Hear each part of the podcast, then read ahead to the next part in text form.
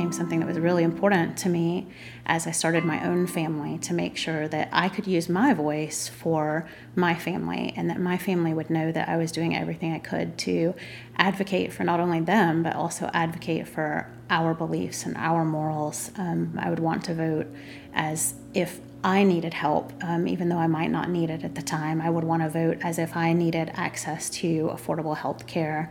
I would want to vote as if I would need resources to provide for any children that we had. And so that really shaped my, my heart, and my mind going forward as to why I would be going to the polls and what I would be lending my vote to. And shaped how I chose candidates is how would I want someone to vote for me if I needed the most help? My name is Anna Lawrence. I am dedicated and I vote.